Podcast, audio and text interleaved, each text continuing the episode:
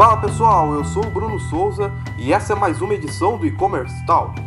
E no programa de hoje vamos falar sobre a quarta revolução industrial e como esse movimento tem mudado a estrutura de gestão, produção e relacionamento nas empresas.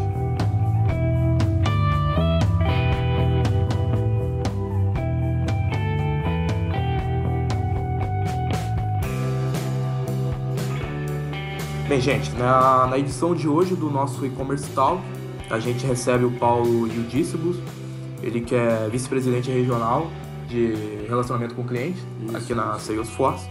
Eu queria que o Paulo se apresentasse rapidamente aqui para a gente, até para quem está nos ouvindo aqui conhecer melhor o nosso entrevistado e a gente já vai tocar o tema depois dessa apresentação. Obrigado pelo convite, obrigado pelo convite da Vetex, é um prazer estar aqui com você, Elias. Bom, a minha função, a gente convencionou de chamar no mercado aqui de, de software de responsável por Customer Success, responsável pelo sucesso do cliente, que já é, na minha opinião, uma profissão nova gerada pela quarta revolução industrial. Né? É, a gente vai falar um pouco, provavelmente um pouquinho, mas um dos pontos que, se, que passa pela revolução industrial é o empoderamento do cliente. Né? Então, o cliente hoje, por conta dessas tecnologias todas que todos temos no bolso, é, tem muito mais poder. E eles querem ter a mesma experiência com as empresas, assim como eles têm com a melhor app que eles usam. Sim. Então, uma área como a minha tornou-se muito importante para para a empresa está se tornando cada vez mais importante, que é realmente se preocupar se o seu cliente está sendo bem sucedido com o uso da sua tecnologia. Então, é para isso que a, que a gente existe é, e, aqui na Salesforce. E eu acho bem legal. Tem até um ponto que a gente vai tocar sobre isso depois. Mas antes de chegar nele, para não atropelar, eu queria fazer um breve apanhado sobre a quarta revolução industrial. Uhum. Se, se trata de um exercício de futurologia, é algo que a gente é aplicável hoje, não é tão futuro, é algo que a gente pensa a curto, a médio, a longo prazo. Como que é que, que, que se, se caracteriza a quarta revolução industrial, seja conceitualmente uhum. ou seja na prática? É. Eu acho que não é mais só um exercício de futurologia, acho que está acontecendo já, né? Então, existem diversas manifestações do que está acontecendo. É, são os fenômenos Uber quebrando vários setores, os seus competidores hoje não são necessariamente aqueles que estão no seu setor, são tecnologias como blockchain ameaçando o sistema financeiro, imagina, quem diria, né? Que bancos estariam preocupados com novas tecnologias. Então, isso são exemplos de coisas que estão acontecendo já. Agora, o que vai acontecer, efetivamente, aí é, é um exercício de futurologia. E a gente chama de, começou a batizar isso de quarta revolução industrial, porque tudo indica que algo muito importante está acontecendo. Da mesma maneira como foi o surgimento da energia elétrica, por exemplo, que na verdade foram duas revoluções em uma. É, e eu, eu adoro, aliás, fazer analogias com com a corrente elétrica. Existe um livro, aliás, muito bom chamado The Big Switch, de um cara chamado Nicholas Carr. Quando surgiu a computação em nuvem, ele fez esse livro para fazer paralelos. Eu gosto muito desse paralelo, mas não sei se tem, vale a pena dar uma explicadinha. Pode, à vontade. É, eu gosto porque acho que tem uma relação direta com o que pode acontecer e por isso que a gente está falando de quarta revolução industrial. Né? Que, que foi então a, a, a, a segunda Revolução Industrial da energia elétrica. O primeiro surgimento da energia elétrica de corrente contínua permitia eletrificar coisas a curta distância. Imagina se você tinha uma empresa e você deixou de ter uma máquina totalmente manual para uma máquina energizada, aquilo mega revolução. Então a empresa que tinha um trabalhador que sabia operar essa máquina e tinha como instalar um sistema de energia privado e tinha os técnicos competentes para administrar essa tal energia elétrica, que era, tinha um diferencial brutal. Milhares de empresas que não fizeram essa preparação quebraram. Aí surgiu uma outra tecnologia chamada corrente elétrica alternada, que permitiu acumular a demanda de milhares de empresas nas centrais de energia elétrica e nas grandes centrais de distribuição, que é o sistema que a gente usa hoje, prioritariamente. Aquilo lá quebrou o setor anterior, que era baseado em, em tecnologias privadas, onde a empresa ou grandes cidades tinham o seu próprio sistema, que não era um padrão, cada um tinha o seu fornecedor.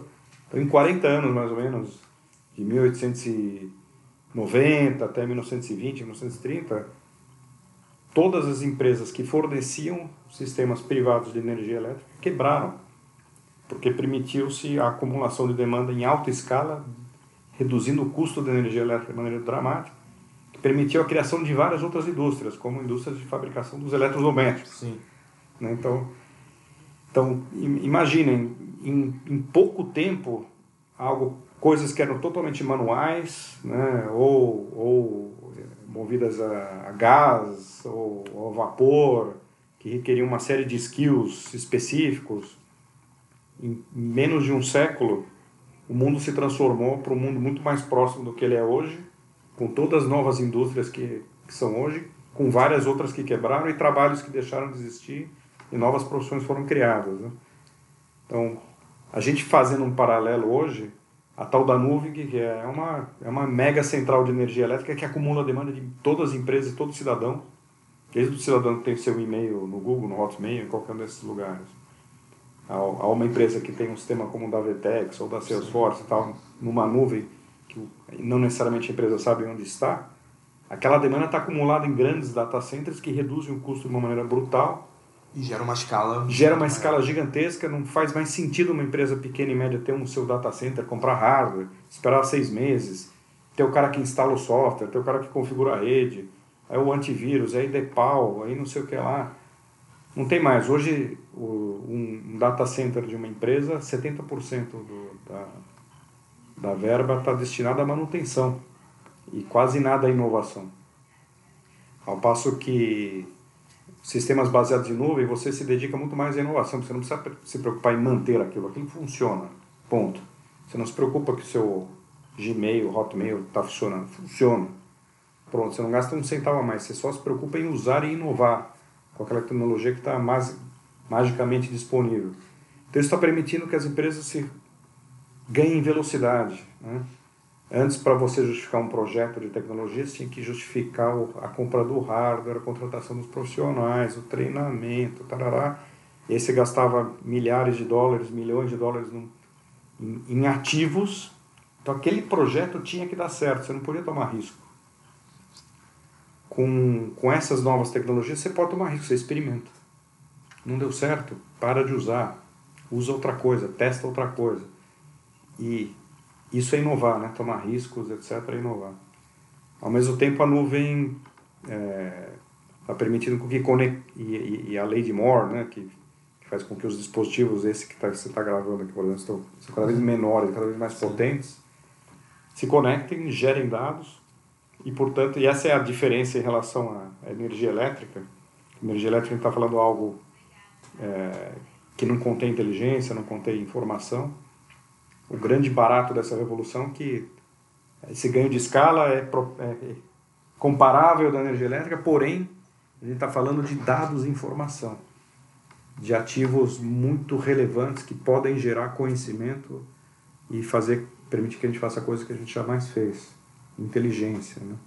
Então certamente algo grandioso está acontecendo, exatamente aonde a gente vai chegar, acho que é difícil, é, eu não usaria e eu acho antecipar, que... mas muitas possibilidades são, são claras. É, eu acho que um reflexo legal disso, é, quando a gente fala de nuvem, geração de escala, barateamento de custos, a gente vê isso tanto na, como você falou, é, o uso de celulares e tudo mais, mas a quantidade de startups que crescem baseadas com serviços em nuvem. Então, é, é. é o crescimento do mercado ele vai, ele vai muito em cima disso. A facilidade de você ter novos entrantes, é. você ter mais concorrência no, no, no, mercado, onde é muito mais fácil você ter o seu, você criar o seu serviço, você criar o seu produto Exato. e conseguir gerar demanda com isso. Eu acho incrível. Né, essa eu acho que talvez seja uma das coisas mais interessantes dessa revolução.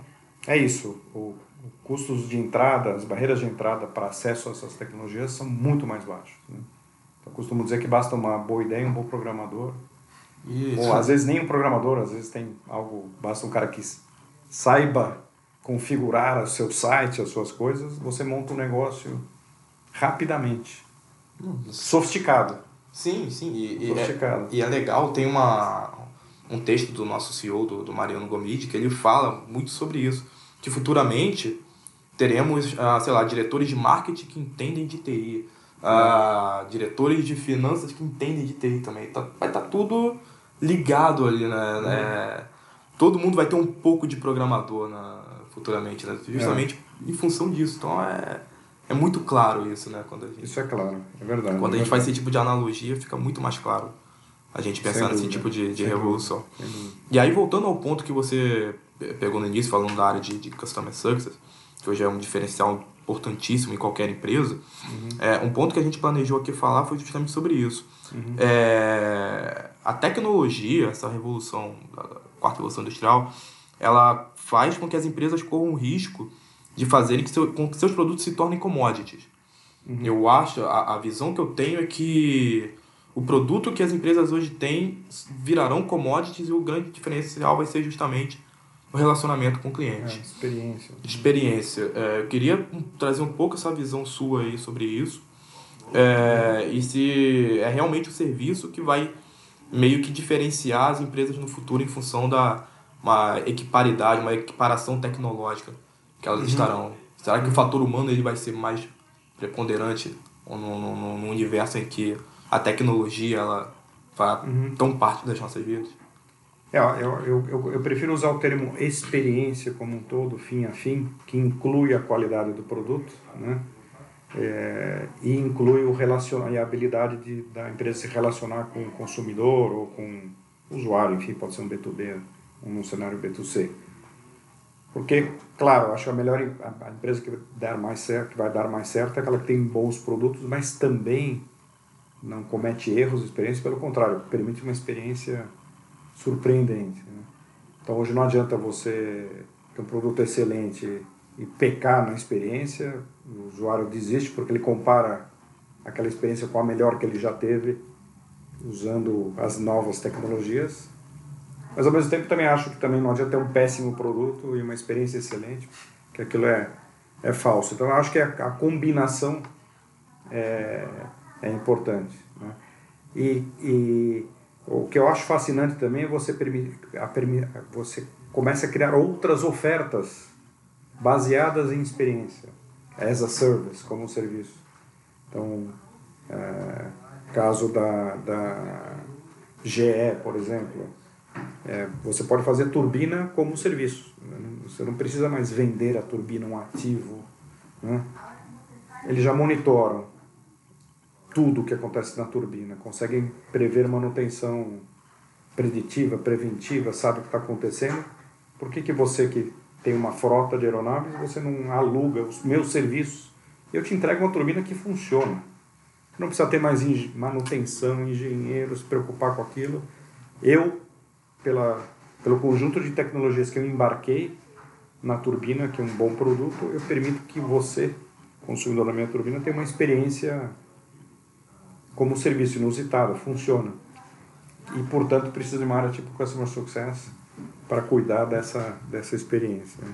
Então, essa é uma, as tecnologias permitem que você transforme ofertas tradicionais em ofertas diferentes, baseadas em consumo, baseadas em uso. Então, tem sido uma tendência importante. Né?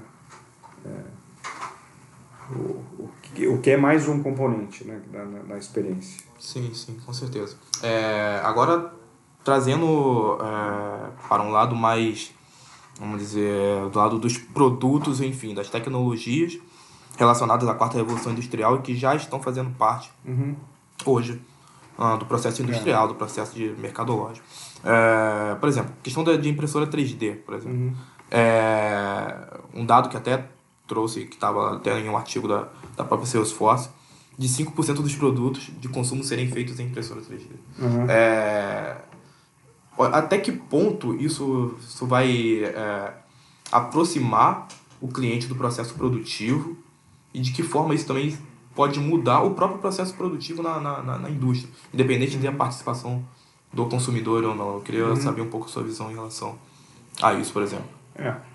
Eu acho que eles são... Impressão 3D... É permite que você trafegue conhecimento na rede e o usuário na ponta construa o seu produto usando uma impressora que hoje já são diversas tecnologias, desde plástico até metal, enfim, até impressora 3D de casas. Já visto, né? Sim. Você construir casas com impressoras 3D. Então, é, isso permite um fluxo de inovação do seu produto brutal. Você pode disponibilizar seu produto na rede, você pode receber feedback, você pode mudar versões dinamicamente. Você não tem nenhum custo de fábrica, né? você não tem nenhum custo de setup da fábrica, de maquinário. Você se preocupa efetivamente com a propriedade intelectual é, do seu produto. E você, você pode criar uma rede de colaboradores em torno desse produto como se fosse um software, né? A gente que é Sim. do ramo de software, a gente sabe que os nossos usuários são muito importantes para dar feedback dos nossos produtos, melhorias, etc. E o software, a gente incorpora isso imediatamente em poucos meses ou dias.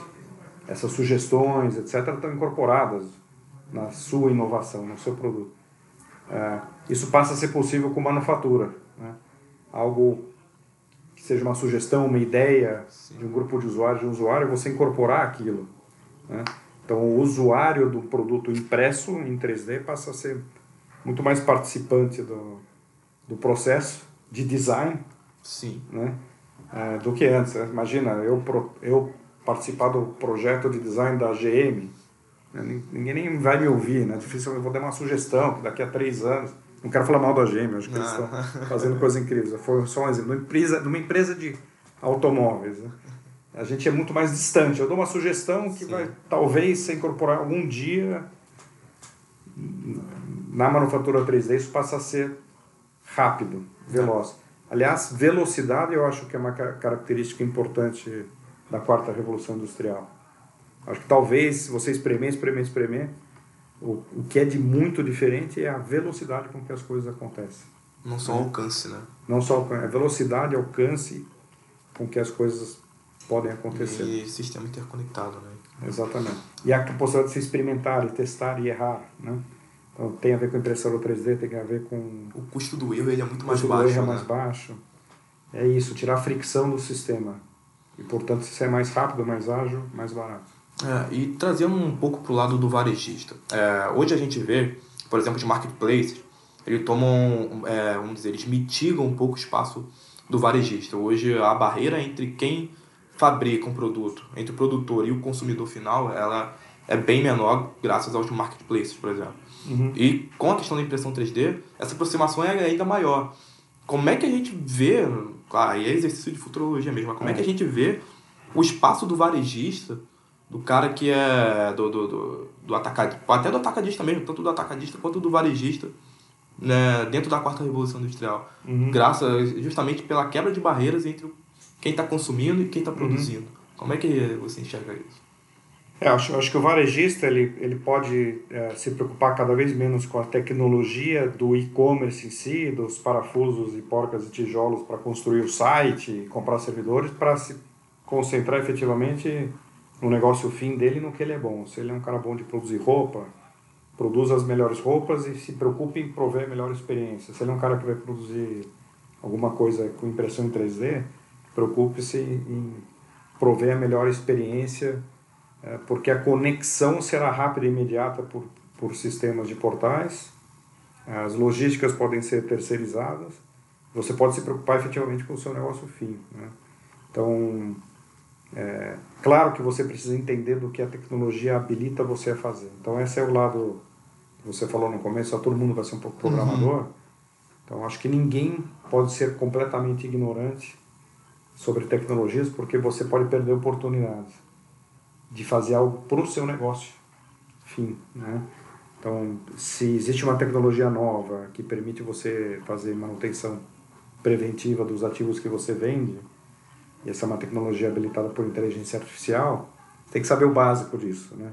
Você não precisa ser um especialista em data science, nem em algoritmos de inteligência artificial.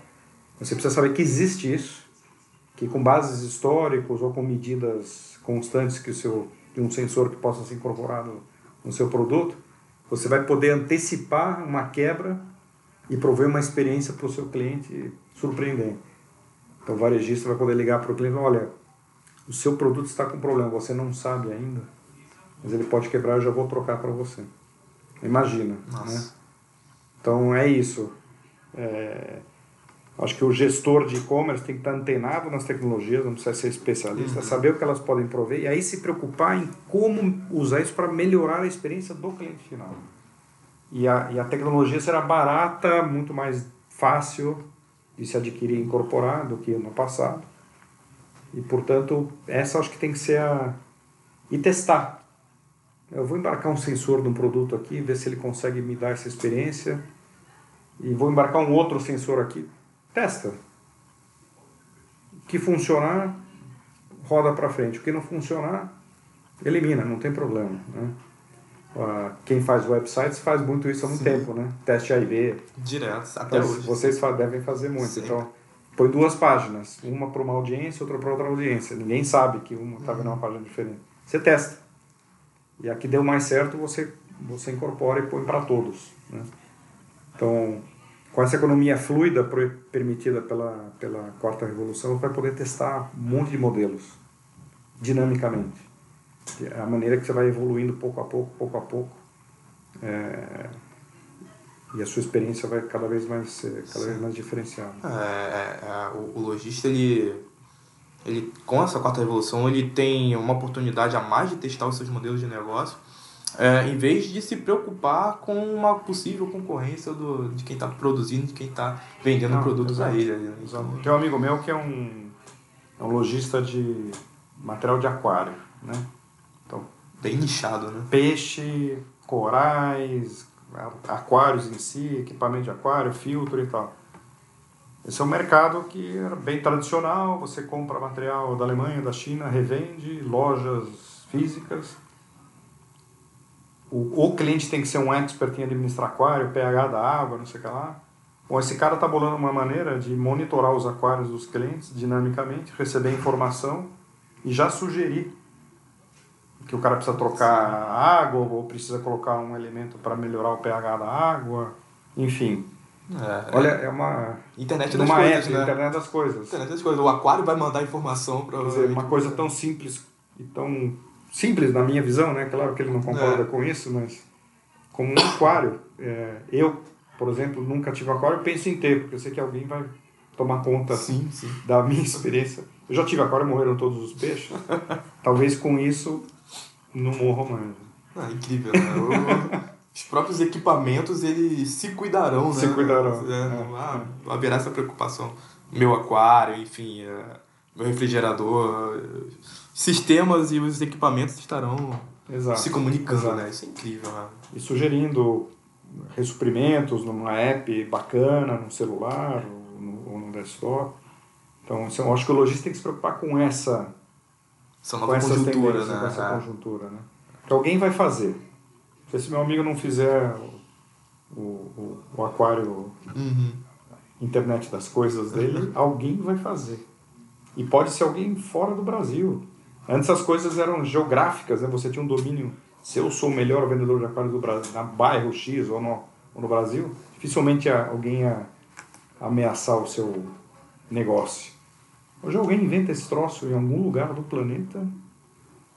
E o, cara tá, é copiado, né? O modelo é copiado e, a, ele, a, a, e o comércio dele, que era algo é, difícil de ser quebrado, muda rapidamente. Incrível. A lógica muda rapidamente. É os fenômenos Enos, enfim.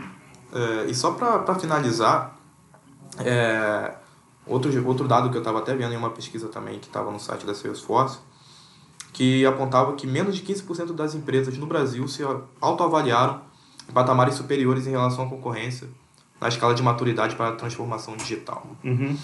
É, aí eu quero trazer um ponto, o seguinte ponto. Em relação aos países emergentes, é, a, vamos dizer, né, é um exercício também de futurologia, né, mas como é que a gente vai ver isso sendo aplicado, ou se já é, ou se será, quando será, é, uhum. Quanto atrasados nós estamos ou ainda seremos uhum. em relação à aplicação das tecnologias e do conceito da quarta revolução em mercados como os nossos. É. Eu acho que o nosso calcanhar de Aquiles é a educação. Né? Como em todas as revoluções anteriores, né? Você não transforma a mão de obra para que estejam do, do presidente ao operador de qualquer coisa, que consigam fazer funcionar essas coisas, essas coisas não acontecem. Eu, eu tive a oportunidade de participar recentemente do World Economic Forum. Todos os breakouts, todas as palestras, é, inclusive uma sobre e-commerce, o calcanhar de Aquiles é, é, é educação. Né? Tanto que a gente. E, e, isso que mais assusta as empresas nessa revolução ah, como é que eu vou fazer isso se a minha mão de obra não é preparada, se eu não estou preparado? Né? E a gente costuma dizer o seguinte: calma, todas as revoluções tiveram os pioneiros. Aqui na Social a gente chama de trailblazers são aqueles caras que se aventuram e aprendem coisas novas e testam esses modelos. Então, no nosso caso, a gente fornece todo o conhecimento em torno das nossas tecnologias de graça, a partir de uma plataforma que a gente chama Trailhead. É, esse eu acho que eu, eu, eu, se estamos muito atrasados ou não, eu acho que isso tem muito a ver com, com isso, com, com, com educação, né? É, que tem a educação tradicional que a gente fala, mas tem que ser agregada da educação de tudo isso que a gente está falando. Sim. Isso não é trivial. As tecnologias estão aí, estão acessíveis, são baratas, são econômicas, mas a gente precisa desses pioneiros, desses trailblazers, educados para eles poderem tomar esses riscos, fazerem essas inovações. E eu acho que isso, a quarta revolução industrial deveria se chamar quarta revolução humana, né? porque ela nada mais é do que um processo de educação e cultural. Educação no sentido de ter que conhecer as tecnologias, os novos processos, e cultural no sentido de mudar a perspectiva para ser uma perspectiva muito mais inovadora, muito mais orientada à tomada de risco. Nós, brasileiros, temos uma aversão a risco muito grande. A gente foi criado assim, e o mundo também é assim, né? Isso é meio natural do ser humano. Então, na verdade, a quarta revolução industrial é uma quarta revolução de conhecimento e de cultura. Né?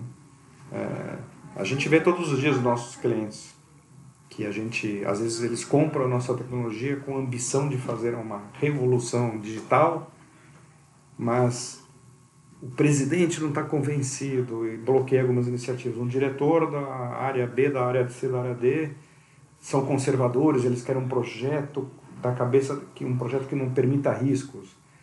Em alguns casos até o board. Tem um caso, um cliente nosso, que o presidente comprou a tecnologia para fazer uma mega revolução na empresa, mas o board Falaram, não, nós não vamos tomar risco aqui nessa empresa. Aqui a gente foi feito para dar lucro, ter uma coisa estável, a gente sempre vendeu isso a mesma coisa há 100 anos. Então, não. Então, então você vê, empresas sofisticadas que compram o máximo da tecnologia, às vezes travam o processo, porque culturalmente eles não estavam preparados. Board, presidente, o cara estudaram fora. Então, é essa, para mim, é o ponto central: cultura e conhecimento o ambiente ele ainda não está favorável à inovação, né? É. Não tá, não tá. É, mas alguém vai fazer. Então, é, ou startups brasileiras vão fazer, que esses caras que já compraram já têm essa mentalidade empreendedora de tomada de risco, ou startups fora do Brasil que vão ocupar espaço de empresas é. locais porque os caras já têm essa cultura. É, a esperança é de que essa próxima revolução se consolide antes de que uma próxima chegue, né? Porque a terceira está se consolidando agora aqui, enquanto a é. quarta está tá exato, começando exato. A, é. a, surgir. Sensacional. É isso, Muito gente. Bom. Queria fechar aqui, queria agradecer ao Paulo, que participou com a gente, ao André, que também acompanhou, acompanhou a nossa aqui. gravação, está viu, aqui. está aqui. Ninguém viu, ninguém ouviu, mas ele está aqui. E fa facilitou muito a, a, essa gravação, tem um papel importantíssimo aqui. Uh, se o Paulo quiser deixar algum recado aqui, pode ficar à vontade. E, poxa, eu queria agradecer muito, Paulo. Valeu demais. Imagina isso, eu, eu agradeço novamente a Vetex, você, Elias. É, é isso, eu, eu, eu, tive a oportunidade recentemente de participar de um curso de Design Thinking numa universidade da Califórnia. E, um, e havia uma brincadeira para se desenhar a universidade do futuro. Né? E num determinado momento o professor lá falou o seguinte, olha, a universidade do futuro vai ser aquela universidade onde a gente aprende constantemente.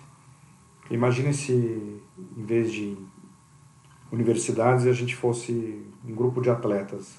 A universidade seria equivalente a você formar um atleta durante quatro anos e depois esse cara nunca mais treinar e ele continuar performando. Então a gente está num mundo onde a gente não pode estudar quatro anos e nunca mais estudar. Né? A gente só vai conseguir performar se a gente estiver estudando constantemente. Mais agora, com essa velocidade de como as coisas estão acontecendo, acho que essa revolução só vai acontecer se todos aqui forem pioneiros, estarem estudando o tempo inteiro e tomando riscos. E, e aí a revolução vai se consolidar e você vai ser um, um cara pioneiro, vai se transformar e vai ter o, o emprego do futuro, né?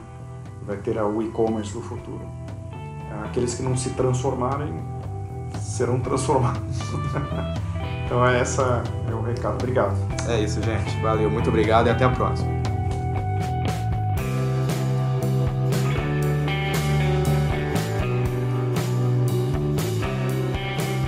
Muito bem, pessoal, espero que vocês tenham gostado bastante dessa boa conversa com o Paulo sobre a quarta revolução industrial e que acompanhem este e outros conteúdos lá em blog.petex.com. Muito obrigado pela atenção e até a próxima.